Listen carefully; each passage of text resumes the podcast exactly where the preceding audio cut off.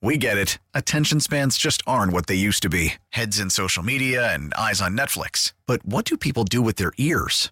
Well, for one, they're listening to audio. Americans spend four point four hours with audio every day. Oh, and you want the proof? Well, you just sat through this ad that's now approaching thirty seconds. What could you say to a potential customer in thirty seconds? Let Odyssey put together a media plan tailor-made for your unique marketing needs. Advertise with Odyssey. Visit ads dot odyssey dot com.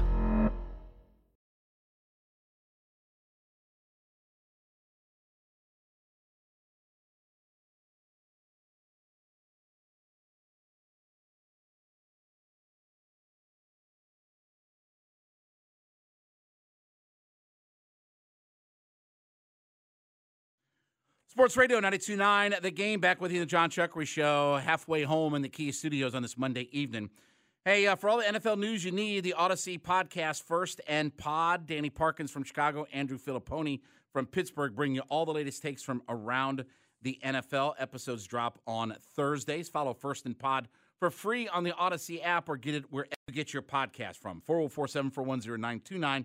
Solomon Brothers Diamond Text line to be a part of the show. Odyssey app so you catch us on the go. Social media at nine two nine The Game. I'm at J M C H three one six. Well, Braves get a night off as they continue to try to catch the New York Mets, and we head down the home stretch here. As we do every other month, head out to the wait for it dot com hotline. Let's talk to our Odyssey M L B insider, Bob Nightingale. Insider calls are brought to you by driveway dot com. Looking for a car? Go to driveway dot com where you can get pre-qualified, buy a car, and get it delivered. And of course, you can follow Bob on his Twitter page at B Nightingale. And Bob, let me start with, I know they don't hand out a breakout player of the year award in Major League Baseball, but boy, you look at what Kyle Wright has done this year at sixteen and five, an E R A under three, one hundred forty plus strikeouts, and one hundred forty-seven innings pitched. I think he'd be one of the guys right at the top of the list, would he not? Oh, absolutely. Yeah, phenomenal, phenomenal year. Uh, you know, it's when people talk about the Dodgers, the Mets, people don't talk about Atlanta enough. Uh, yeah, who wants to face Freed and Freed and Wright? You know, one, two, and uh, that's a tough combination. You know, I'm glad you brought that up because in the start Freed and Kyle Wright, the Braves are thirty-five and thirteen this year. Where do you think, as far as, I mean, I'm not saying that they're Scherzer and DeGrom, I, but as far as duos, when you look across Major League Baseball, to your point, you get to game one and game two of a playoff series. Where do you think they are as a duo in Major League Baseball? Well, just looking at you know, the National League, I, I I think I would take them uh, over anybody except for the Mets, and that's you know if DeGrom is healthy. I'd certainly take them over the Dodgers, you know, duo. You know, uh, certainly you know, Milwaukee. You know, Padres have a good one too with Darvish and Musgrove. Mm-hmm. Uh, uh, you know, right around maybe the, the Padres, they'd be tied for second uh, with, with the Padres rotation. I'm trying to think about everybody else, but I uh, certainly take them over Nola and Wheeler of uh, Philadelphia. Odyssey M L B insider Bob Nightingale joining us here on the wait for it dot com hotline. Um, you know, I, I keep kind of joking. Every time Dansby continues to homer, gets another hit, big three-run homer last, that price tag just goes up and up and up. Has he separated himself, do you think, from even some of the other guys? I know Trey Turner has had a really good year himself, but has he really, you know, moved up and past maybe some of the other names that were looked at as being big money shortstops this year? Has he? I'm not sure how many players have done better for themselves in a free agent year than what Dansby's done. No, I agree. I mean, certainly he should be making more money than he was going to at the start of the season, and hopefully he stays put in Atlanta. Uh, I mean, Turner, Turner is unbelievable. He might be top five players in, in baseball. Does everything right, uh, you know, especially with the speed and and, and all that. Uh, but, you know, Dansby certainly had a year than Carlos Correa. Uh, he's had a better year than, uh, you know, Alexander Bogarts. I'm not sure he'll be, you know, paid as much. Uh, we'll see. Uh, hopefully he stays put. I know, you know, Atlanta really wants to keep him. He wants to stay. You know, we went through that with Freddie Freeman, too. But, you know, he's, he means so much to that community.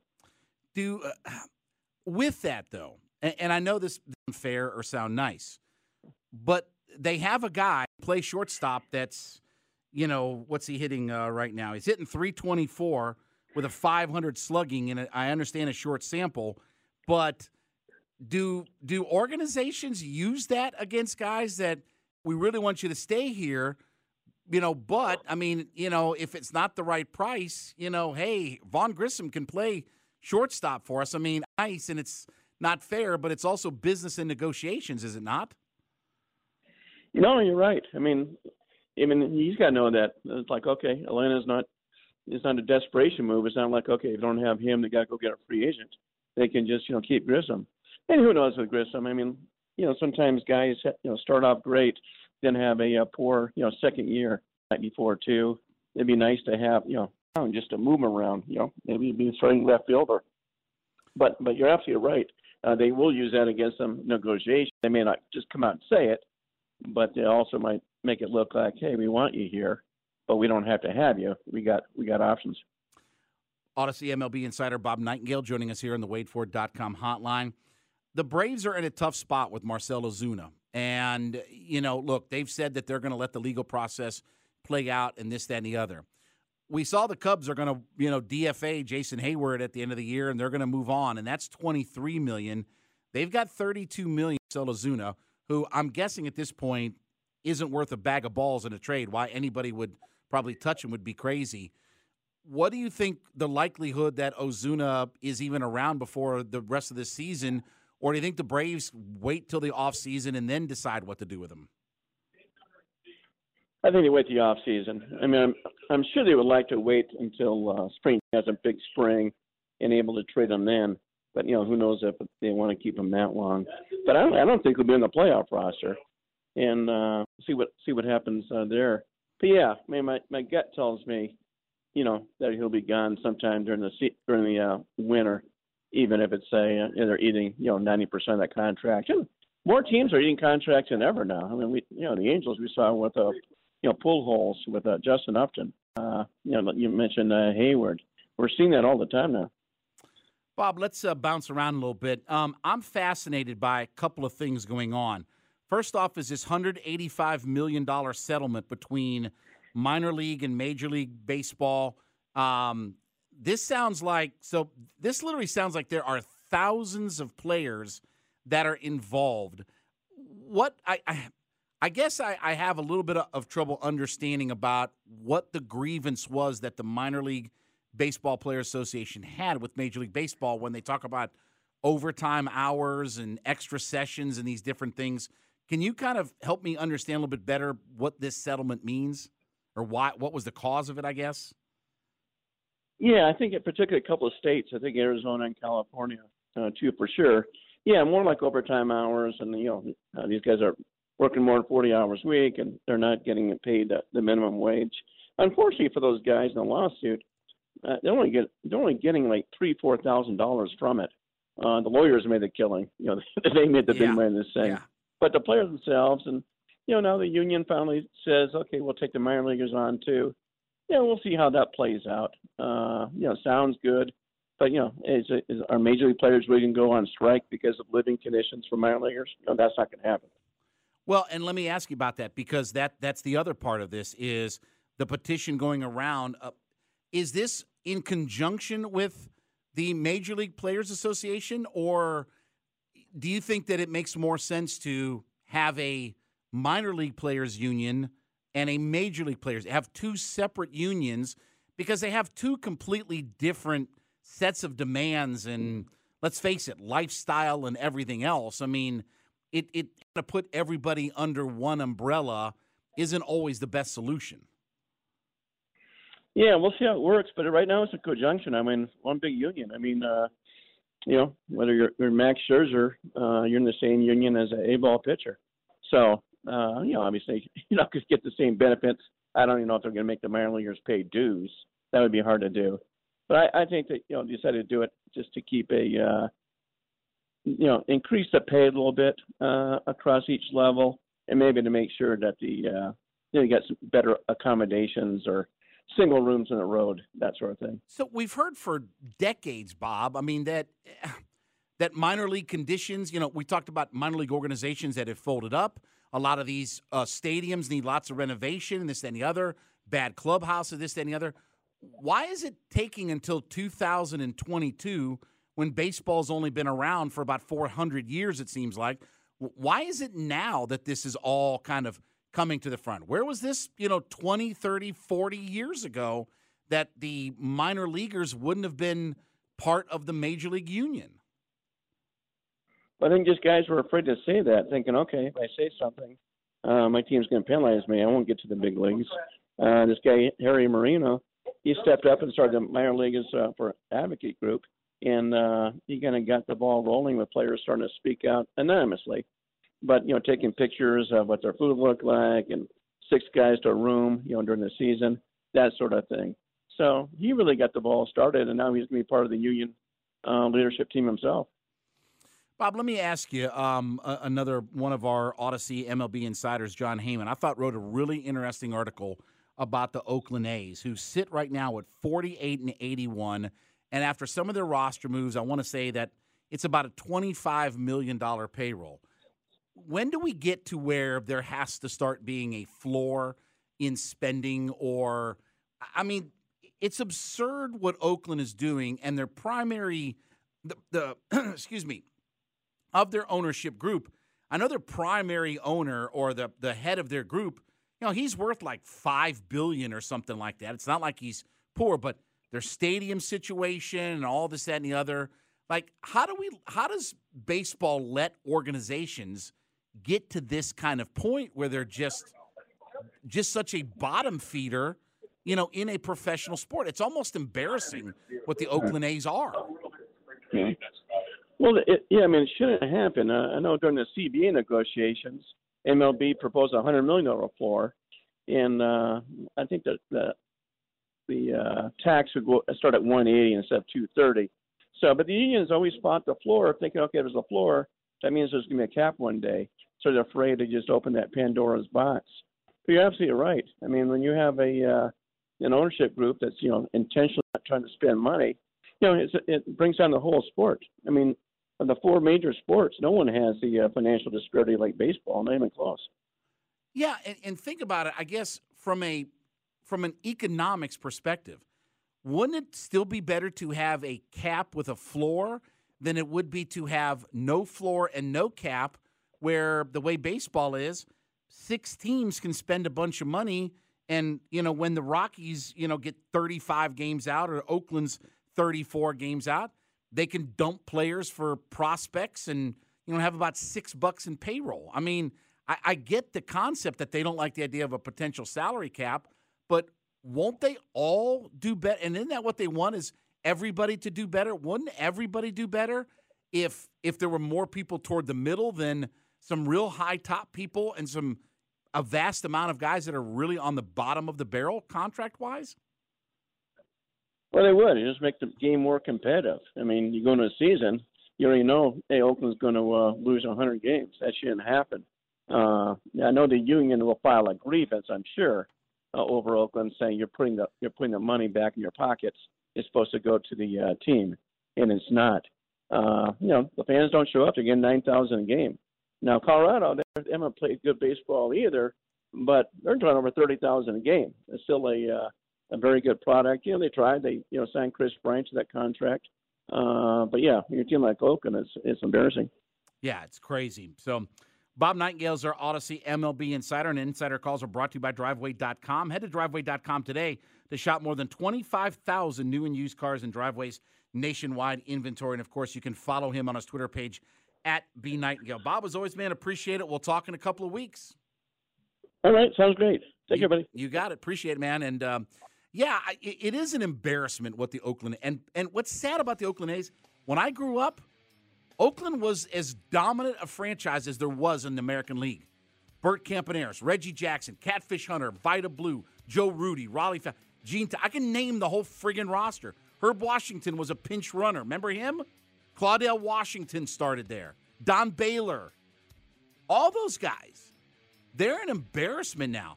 And they have a guy – who's got billions, that's the lead owner of their organization. All right, when we come back, that's life. Um, the Mickey Mantle card closed out. And wait till you hear the number attached to this, plus our top ten as well. Chuck in the Key Studios, Sports Right Now, the Game, Odyssey dot com app.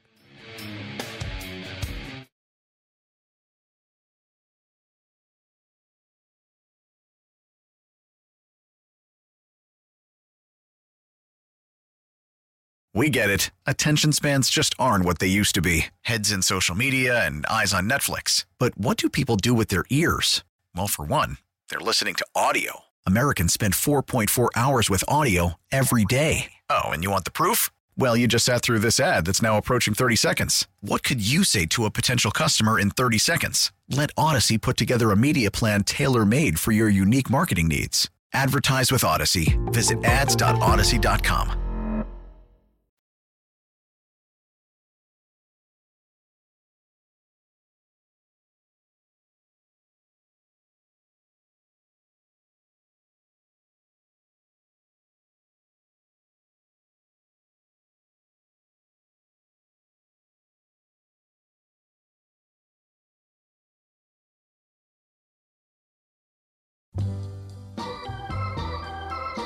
Sports Radio ninety-two point nine The Game. Back with you on the John Chuckery Show. nine twenty-two live in the Kia Studios. You know what time it is. That's life.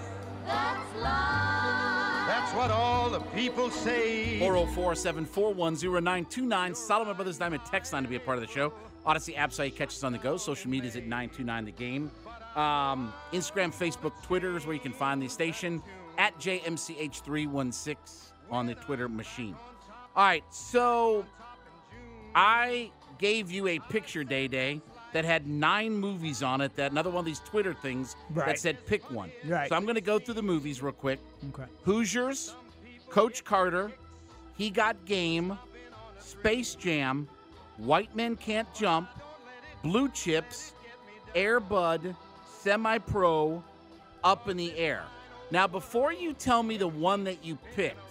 Mm-hmm.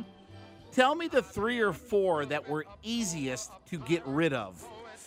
Uh, the air up there. Yeah, I agree. Definitely was one. Uh, hold on, let me pull it back up. But that one's st- oh, Blue Chips. I just didn't care for Blue Chips. Okay. And I would say the third one probably was. Uh, let's see here. Third one would have been Space Jam. I didn't. That wasn't for me. So I'm with you. I think Space Jam's easy to get rid of. I think Up in the Air is easy to get rid of. I think Air Bud is easy to get rid of.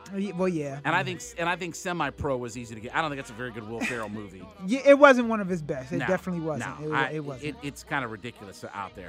All right. So with that, what finished second and third on your list? Uh, second and third were uh, White Men Can't Jump. Ooh, okay. And Hoosiers. Oh, what was number one then, Coach Carter? Uh, yes. Okay. Yes. Okay. Because yeah. I have I had White Men Can't Jump okay. as my number one. Okay. And I would have picked Hoosiers number two. Okay. Okay. And okay. probably Coach Carter three because I don't think He Got Games all that good either. But yeah, no. Ray and, Allen. Yeah. And Blue is. Chips is okay, but to your point, it's kind of hokey. Yeah. Uh, Shaq and Penny Hardaway, right? Yeah. Earl in that movie. Nick Nolte's the coach and yeah, all that. Yeah. Did you see though the the how that movie played a role in Penny getting to the Orlando Magic a little bit? No, uh-uh. Oh man, which which special was that? It, oh, it was the E S P N uh, thirty for thirty on the Orlando Magic. Oh, okay. Oh yeah, you got to check that one okay. out. Yeah, yeah, because that movie kind of a little bit had played a role in that. All right, so I've talked with you and Dylan both about this mint condition Mickey Mantle fifty-two Topps card. Yes. Okay. The auction is officially closed and the card has been sold. We talked about it was going to get over ten million dollars. Right. twelve point six million dollars Whew. Is what it closed at. twelve point six million dollars. Okay. Here are the top ten most expensive trading card sales okay. in history. Okay. Um. The Mickey Mantle mint condition card we talked about, twelve point six million dollars. Right. A Hannes Wagner, that's the famous tobacco card, yeah. for seven point two five million dollars. Mm-hmm. There's another Hannes Wagner card, that's the same one, tobacco card, that comes yeah. in at number three, six point six million dollars. A nineteen fifty-two Topps Mickey Mantle that had a P S A of nine came in at five point two million dollars. Mm. A LeBron James rookie patch autograph card, which I think is that triple logo man card that was chased. Okay. five point two million dollars on it. Um, Luka Doncic, a one-of-one logo man auto. So it means he's got three logos and his autograph right. on it.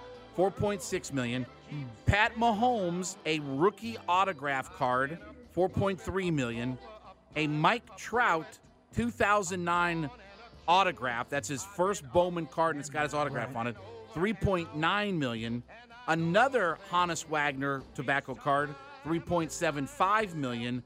And a rookie nineteen seventy-nine Opeachy Wayne Gretzky card, three point seven five million dollars. Nice. So twelve point six million dollars. Alan Rosen paid fifty thousand dollars for that card when he bought it at the at the garage sale. Wow. And he found a stack of fifty of them. I read the story about how this came to be, where they found wow. them. Unbe- this guy had a closet full of these cards. He had almost fifty different Mickey Mantle. I mean, of all fifty-two tops, but like all kinds of conditions. And and the one that he had, they graded it out, and it sold for twelve point six million dollars. Wow. Is that crazy or what? That is bananas. All right. I put on Twitter the other night. Uh-huh. I'm watching the Braves of the night, but Ocean's thirteen came on. Okay. Now, you had the three Ocean, Ocean's eleven, Ocean's yep. twelve, Ocean, not the originals with Sinatra and Dean Martin. Right. This is the George Clooney, Brad Pitt. Mm-hmm. um, Julia Roberts, right? Julia Roberts, yeah. Matt Damon, okay? Yep. Ocean's thirteen, the final one. That's the one with Al Pacino, and he screws over Elliot Gould, mm-hmm. and they got to get him back and all that, yep. right? Right. And, and I... love that movie. Okay. And and I put on Twitter the other night, for whatever reason, every time that movie comes on, I get sucked into watching it and I can't turn it off. Right, and right. I'm watching the Braves when this is on the other, on Saturday night, and I'm like, oh, screw the Braves. I got to watch, watch Ocean. And I've seen the movie a thousand times. Right. I know how it ends. I know the dialogue. Can I know quote, what the, right, right. Yeah. But again, I can't turn away. I'm so captivated by that movie. So tonight's top ten list, the top ten movies that when they come on, you can't turn them off and you have to leave them on the T V. Day Day, the floor is yours. All right, so uh, first up will be the The Rock for me with um, with uh, Sean Connery right, Nicolas and Nicolas Cage. Cage. Yep. I love that movie, man. I just uh, yeah, uh, Boomerang. Oh, Eddie Murphy. Great call. Yes. Yep. All right. Love Boomerang. That is a great movie. Yeah. Um, my little sci-fi kicks, uh, or whatever you want to call these. Van Helsing with uh, Hugh Jackman. Yeah. Okay. Sleepy Hollow with Johnny Depp. I did not see. I know what that's about. Right. Yeah. It's, it's the Headless Horseman. Right. Right. You know, right. All that. Yeah. But, but it, it, it was like a it was a really cool uh, rendition of it. Okay. Big Trouble, Little China. I mean, because I that movie came out when I was a kid, and you know, I loved it, man. You know, they're talking about remaking that. Yeah, movie. And I'm not. I, I'm with you. Don't yeah, remake it. Yeah, that's yeah, one of those. I, I just mean, leave it alone. Right. Exactly. Leave it alone. All right. Uh, What Lies Beneath, the remake with Harrison Ford and Michelle Pfeiffer. Wow. I love that movie. That's a movie I would I would have never on your bingo card. Oh, my wife, every time she that you watch that every time it's on. Wow. I would not, I could have never have imagined that would be on your bingo card. Oh yeah, I love it. Well, I, I love Harrison Ford and Michelle Pfeiffer. I love both of them, and that was just a great movie. Uh, Heat. Speaking of uh, Robert De Niro earlier, Heat. Yeah. Uh, that was directed by Michael Mann. Yes. Who has done I mean, he did The Bad Boys. He directed um, yeah. Collateral with Jamie yeah. Foxx and Tom Cruise. Yep. Obviously, he did, you know, he's most famous for, he did the Miami Vice T V yes.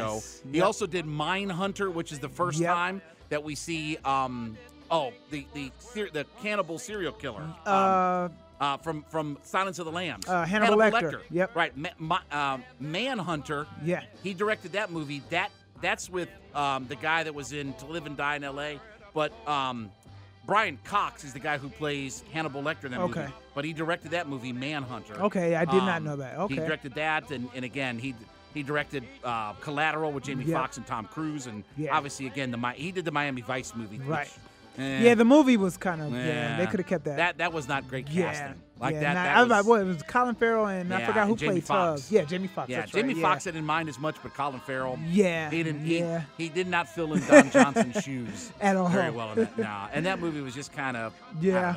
Nah, I'm well, with you. It wasn't you. a great story. Yeah.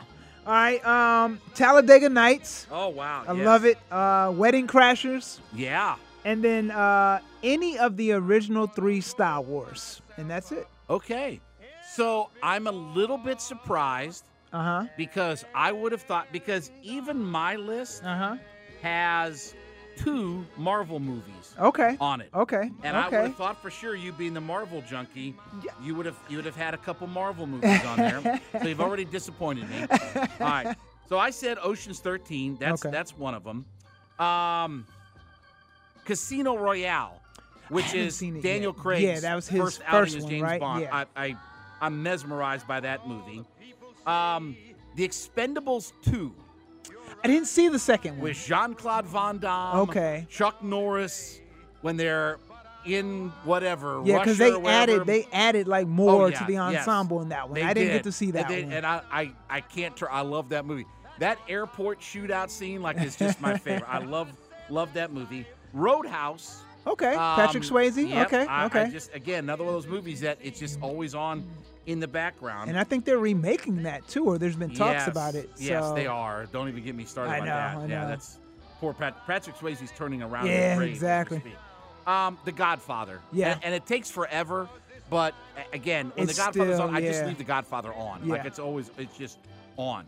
Now my two Marvel. What what do you think would my what do you think my two you, Marvel movies are? I would say for you, it's one of the Captain Americas. I'd probably say Civil War. Okay, you got that one. All That's right. right. Um, because you seem like as long as there's like espionage type of Civil War. I'm telling you. Yeah. Civil War is the best Marvel movie mm-hmm. they've done. Like yeah. that is it, I yeah, can't yeah, yeah. that the the scene at the airport in Germany yeah. when they all come together and fight. Yeah. Like that's everything you could want. Yeah. Like that it's not even an it's not even an Avengers movie, it's a Captain America yeah, it is. Yeah. movie, but it's so good. Yep. What do you think the other one is? Uh, I'd have to say take a guess and say Black Panther. No, Endgame. Endgame okay. I Endgame love, yeah, I, yeah. I, Endgame was good. I really yeah. have become a fan of Endgame, yeah. you know, and just even all the early stuff, like when they're looking for the stones and all that mm-hmm. kind of stuff. Yeah. Um, I love that movie. I love, and I just saw it for the first time like three years ago or okay. something like that. Okay. So I, I've not been, I did not go and see the theaters and all that kind of stuff. Gotcha. Um, Goodfellas. Oh, yeah. Uh, Classic. Love, uh, yeah. When, when Goodfellas on, I just leave it on because it can take like three hours. Yep. Um, I, I I don't know if I told you or Dylan the other day, but I had an epiphany. Mm-hmm. And this has now become my favorite movie of all time okay. to watch, Saturday Night Fever. Okay. We talked about it the other uh, yes. last week a little bit. And yeah. so my epiphany was that has now become my favorite movie of all time because okay. that is my favorite scene is the dance scene with John Travolta. And I have to watch it at least until that scene, uh-huh. but I still want to see the end when him and the girl dance and he's in the white suit right. and they sing More Than a Woman. Yeah. I gotta, I gotta see all of that. And then my final movie is, uh, you know, I, I love this movie and I don't understand why they can't make more movies like this. Lethal Weapon. Oh, the Lethal the, Weapons the were original, great. The, the original, ori- yeah. not, not two. Not three, and certainly original. Not four. Yeah, four the, was, yeah, they could have kept that one. It, they could have kept three as well, too. Yeah. But three the, was the first one with Pesci? No. Second one with Pesci? Yes. Okay. Um, the third one is where he's got the blonde hair, he's on the ice rink, and he gets shot. Yeah. And yeah, yeah. From the Dum Dum Wound and all yeah. that. But the original the Lethal original Weapon. Was, yeah. Why can't they make more movies? And that movie is not like, there's not like huge C G I. Mm-mm. It's not a complicated movie. No. But the two guys are so good in that movie. Yeah. And just the chemistry they have, the bad guy, mm-hmm. you know, Gary Busey being the bad yeah. guy. Like, why can't they make movies like that? Yeah. Why why can't they why can't somebody write a script like that? Yeah, that was a, that that is a classic. That is like, a to, classic. To watch that. Now, here's a question for you as we get to break. Uh-huh. Is Lethal Weapon a Christmas movie? No. Exactly. No. Because it's not based around it.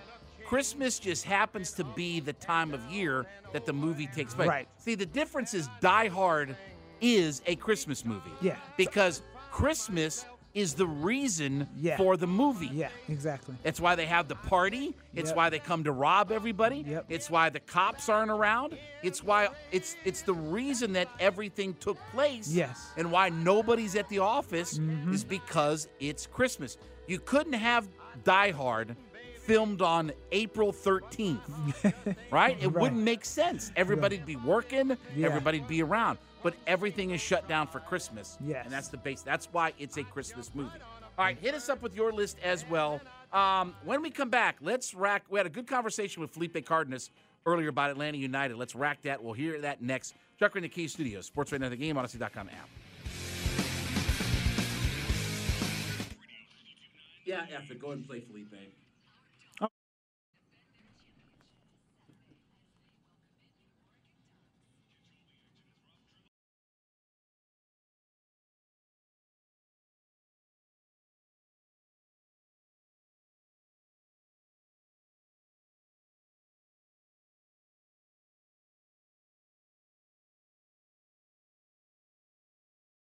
Sports Radio, ninety-two point nine The Game. It is a John Chuckery Show, live on Monday as, uh, believe it or not, Atlanta United picked up three points uh, yesterday. Good victory over one of the lesser teams in uh, M L S, but uh, they all count the same. And quick turnaround as they get ready on Wednesday to take on Philadelphia. Let's head out to the wait ford dot com hotline, Atlanta's Ford dealer. Let's talk to our buddy Felipe Cardenas. He, of course, covers all things soccer for The Athletic. the athletic dot com is where you can check out his work and follow him on Twitter at Felipe Carr. And listen, Felipe, a win is a win is a win right now for United, right? I mean, it doesn't matter who you play.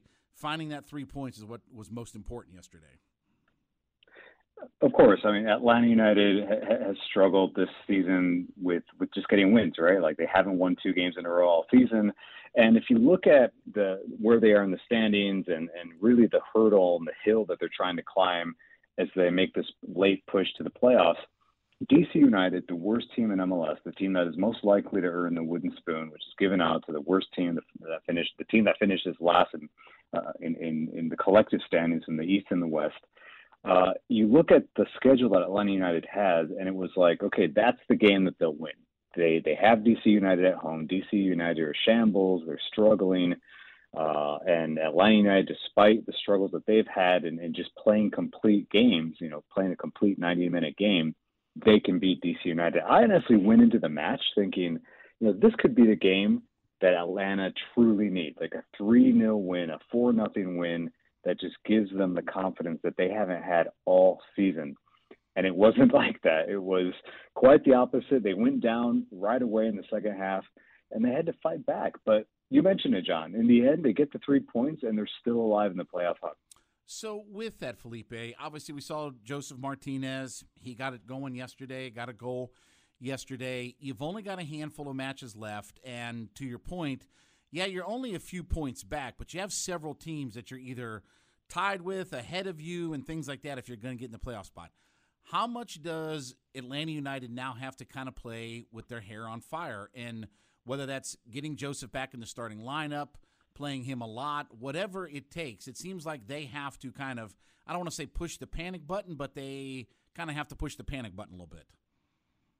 I agree. I think right now, and based off what we saw yesterday when Josef comes on, and I tweeted when I saw him warming up and like he's made his way to the touchline to come onto the field, I tweeted, okay, here comes Josef Martínez, time to be a hero. And he scored like three minutes later. And so and then we saw a different Josef. I think the fans were like, yes, that's the Josef Martínez we've been waiting to see, a guy that was very active. He was making the runs that perhaps he wasn't making earlier. You know, I think it's twofold. I think his teammates aren't get, sending the, the balls in from Uh, you know, behind the line that he so that he was used to getting in previous years. Everything became very static in, in the attack, and Josef was just one other guy on the team that, that wasn't performing. But yesterday, it, he really proved that he's still very dangerous, and if you leave him alone in the box, like he's going to put it away. And the the alternative, uh, Ronaldo Cisneros, yes, he has seven goals, but he I think everyone understands that he was a Band-Aid. He was the second striker signing that was going to come in and, and just really provide depth. And he has overperformed at times, and other times he's looked, quite honestly, pedestrian. He's not the guy moving forward. You know, Josef Martínez is still the star of this team, and they're going to need him, to your point. They really need him. He has to start. You know, he has to start on Wednesday against Philadelphia, one of the top teams in the league, because what, what Atlanta has been missing throughout the year, and, and when they, they go through these stretches where you're not sure who they are and they're figuring out who they are, you know, the swagger has been one of the things that uh, I feel like has been missing the most from this Atlanta United team and, and from the, the club over the years. And Josef is that guy. Josef Martínez is that guy that can bring that back, and you've got to lean on him. You know, you've given him the rest. You've done the load management up to this point of the season. You've been here before with him, too, last season when they needed to make a similar run. He wasn't as fit as he is now, and they really pushed him to provide that spark, and he was part of that run, that late run that got Atlanta United to the playoffs last season. So why not do it again right now where he has that knee's in a better place. And I think he's really hungry to be that guy again. So uh, it, it's it's to a point where, you know, John, I think the fans also are are getting tired of, of the sort of results that they see week in and week out, where they're not sure the team is gonna which team is gonna show up, and they look at the schedule that's remaining. And I'm sure you'll ask me about it, but it's the toughest schedule that of any, in my opinion, of any playoff contending team in Major League Soccer. And so the fans want to know, can we compete against the best teams in M L S? And you're going to find out in the next few weeks. Felipe Cardenas joining us on the wait for dot com hotline. Of course, covers all things soccer for The Athletic. So let me ask it like this. Is the most frustrating thing about this year the fact that while you have all of these injuries, and we understand that, but your front line and your attacking guys haven't done enough? When, when you have had all those guys healthy, including Josef, you just haven't gotten enough results out of them this year. Is is that a fair assessment? That's fair, and that's part of it. That's part of the issue, right? Like, I think statistically, and this is if you want to look for progress and silver linings or something to look forward to or something to build off of, I think any any fan that, that looks at data and the coaching staff, that I think they really lean on data, uh, they would look at it as, hey, this is what we're doing right. They are creating chances. You know, it's the the the attack isn't as stagnant as it has been in years past or as it was earlier in the season. Uh, there's a lot, there's better movement. They're getting chances. Uh, the famous X G stat, which is basically the, the chances that they create in one game, is, is, is looking good. It's high uh, at the end of the game, but the, they're not clinical enough to put teams away, to, to, to have these sort of games where they win three nothing, four nothing, and they're in control of the game, and they're, they're resting the starters. They're pulling starters out now. Like, every game is like this battle to just not lose.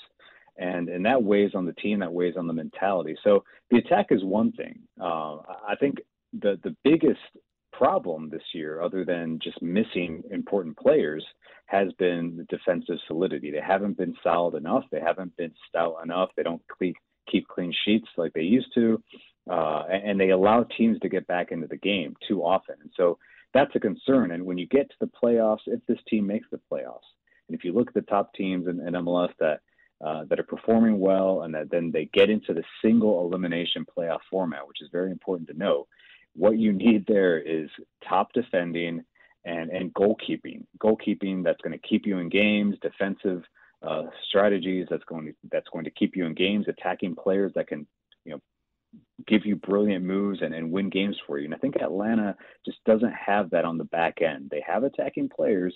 To your point, the chemistry hasn't been there, but really there are too many holes still in order to, to look at Atlanta United as a team that, like, yes, they can get to the playoffs and they can make a run at the final. I think there's too much work to do, but again, like you said at the top of the, the interview, it's still, mathematically, they're still alive. So you asked the question on your Twitter page, who's been Atlanta United's best player? Is there an answer besides Almada this year? I mean, is there really a another legitimate answer to that question? So I asked that question because, and I got the, the answers that I needed and that I was expecting, because I don't think there's, I didn't think the fans would say it is this person, it's this guy, the, you know, there's this, there's one solid M V P for Atlanta United. And I, and I was proved correct. I had fans tweeting back at me, giving me four options as the best player. And I asked for one. And so that tells me that there's, it's up in the air. There hasn't been a solid, you know, clear cut, most valuable player that is performing at that level all season. And of course, this goes back to the to the injuries as well. So even someone like Andrew Gutman, who a lot of fans uh, mentioned, like, he's been in and out of the lineup through injury, and he's come back and he's looked like a player that, wow, they could have needed him. They could have used him all season if he was healthy. So that's why he was up there. Thiago Almada, in my opinion, like, I would put him in the conversation and probably at the top of the list because he has shown his quality pretty much in every game, and he has next level quality. I think he's going to be playing in a at a higher level very soon in the next uh, season or so. Uh, but even he hasn't been able to be the player that's, like, just carrying the team on his back and, and giving these M V P performances. So I think, honestly, John, like, there isn't a clear cut answer as who has been the best player for Atlanta United, and that says a lot about the state of the club and, and where they are and, and how they need to rebuild. Uh, because you look around the league and the top, you know, the M V P candidates right now, like, it is, it still baffles me that Atlanta is going you know, three seasons now without an M V P candidate. Uh, and the players that are up there in M L S are players that are performing, that are scoring, you know, double-digit goals, double-digit assists, you know, carrying their teams on a weekly basis. And so that's where Atlanta needs to improve. But it, I, I, I'm glad you brought it up, because I think it's an interesting experiment to find out who truly has been that best player for Atlanta in an up-and-down season. Felipe Cardenas joining us on the wait for dot com hotline, covers all things soccer for The Athletic. So uh, we have not had a chance to talk since the Darren Eels announcement. And I listened to whatever that thing is they call it nowadays. What is it, the Twitter Spaces or Squares or Rooms or whatever whatever that thing is. And I thought the discussion was – was very interesting, and, and it's why I like talking to you. I, I, you know, in, in and I've gone around since then asking people, you think that the difference with this franchise has been that it's not a matter of replacing Miguel Almirón, but they haven't replaced the Nagbees and the Michael Parkhurst and those those role players that did so many things to help United win? Do you think that's the biggest difference between where we're at now and what we were a few years ago? Yes, uh, it, I think it's a, it's two it, it's twofold the answer, because Miguel Almirón is like, I talk a lot about this a lot, like the curse of Miguel Almirón. Like someone floated that to me uh, uh, last season, and just like a, in a private conversation that I was having, and it's it just stuck with me, because it's not hasn't only been Atlanta United's problem. It's been M L S. It's been a problem for M L S to find that player that has been like Miguel Almirón, that you bring over, he plays two seasons, he becomes a star, and then you sell him for thirty million dollars to the Premier to a Premier League club. And I, I feel like so many clubs, not just Atlanta United, like saw that proof of concept and said, that's what we want to do. And it's really hard to do. It's really hard to find that player that can, not only is at that level of a Miguel Almirón, but then comes here and shows it consistently and just turns the league around. Uh, so that's been a problem, because Atlanta has been after that jewel, you know, that big signing. They can, they have the money, they have the funds to outbid European teams for some of these players in South America. Atlanta United does. So that's been a benefit to them, but they haven't hit on these signings. And so Uh, if your strategy is to just spend and find the top players and the most expensive player, or the, perhaps the, the top U twenty player in South America that everybody wants, uh, I, I don't think that's the best strategy. It's proving to be one that is perhaps only standing on one leg, because you mentioned some of the other players that are that have been part of the championship season that are in M L S, domestic players that understand this league, uh, that that that are experienced, and also are just very good soccer players. You know, Michael Parkhurst has not been replaced. Like that sort of savvy, that intelligence uh, is just not on this team anymore. I, I talk a lot about Jeff Larentowicz. Like we talk about Nagbe a lot, but I feel like, you know, the guy that they haven't replaced is a Jeff Larentowicz, like a garbage pail guy, like a lunch pail guy, uh, blue collar, uh, really smart, can play in multiple positions. And all he does is allow the creative players to do their thing. And so Atlanta has shifted. Really, the, the pivot has been so sharp to like younger players, more expensive players, and I think that is something that the front office moving forward. You know, when when Darren Eel's replacement is in the office come January, like they, he's this this person, he or she is really going to have to, I think, uh, reevaluate the strategy right now um, as far as roster building and and make a decision if this is the right way to go. If the season ends on October ninth with a loss to New York City and they don't qualify for the playoffs, they're going to, Atlanta will be facing, I think, their third rebuild in a row. And and that says a lot about where the front office is right now. I think the decision makers in Atlanta, Arthur Blank, Steve Cannon, they understand that one of the goals is for Atlanta's executive team, the president and the sporting director, currently Carlos Bocanegra, those people in charge need to be the top, some of the top executives in Major League Soccer. And, and they're not at that point anymore. And so there's a lot to fix, I think, from an organizational standpoint that will eventually trickle down to what you see on Saturdays. And, and and for now, it's just like, this is who they are. These are the players that they have. I think there's effort there and there's some potential, but it's not a championship caliber team. Last question, Felipe. Just I literally got about thirty seconds left. What do you think the total points that Atlanta United needs to look at if they're going to be a playoff team this year? Where do they where do they need to kind of land? Well, you know, math was always my worst subject, John, and it still is my worst subject. But if I'm looking at the table right now, Columbus is sitting at thirty-six. I mean, Atlanta, they need to be look, they need to be looking at forty points at least. I think, you know, they have to hit the forty point mark, and then hope that some results go their way. Right now, they're at thirty-three. Uh, they face everyone ahead of them. They face Toronto. They face New England, uh, Orlando, New York City, Philadelphia, everyone that is in a much better spot than them. So if I, I don't have a magic number, but right now at thirty-three and the, they, the games that they have left, they've got to be in that forty-point range. Well, we will see, uh, and it starts up pretty quick here. It's a quick turnaround on Wednesday. Follow him on Twitter, at Felipe Car. Check out his work at the athletic dot com. Felipe Cardenas joined us here on the wait for it dot com hotline. Felipe, as always, man, appreciate it. Thanks for a few minutes uh, to this evening. Anytime, John. Thanks for having me. You got it, John Chuck. We will be back. Sports waiting after the game in the Odyssey dot com app.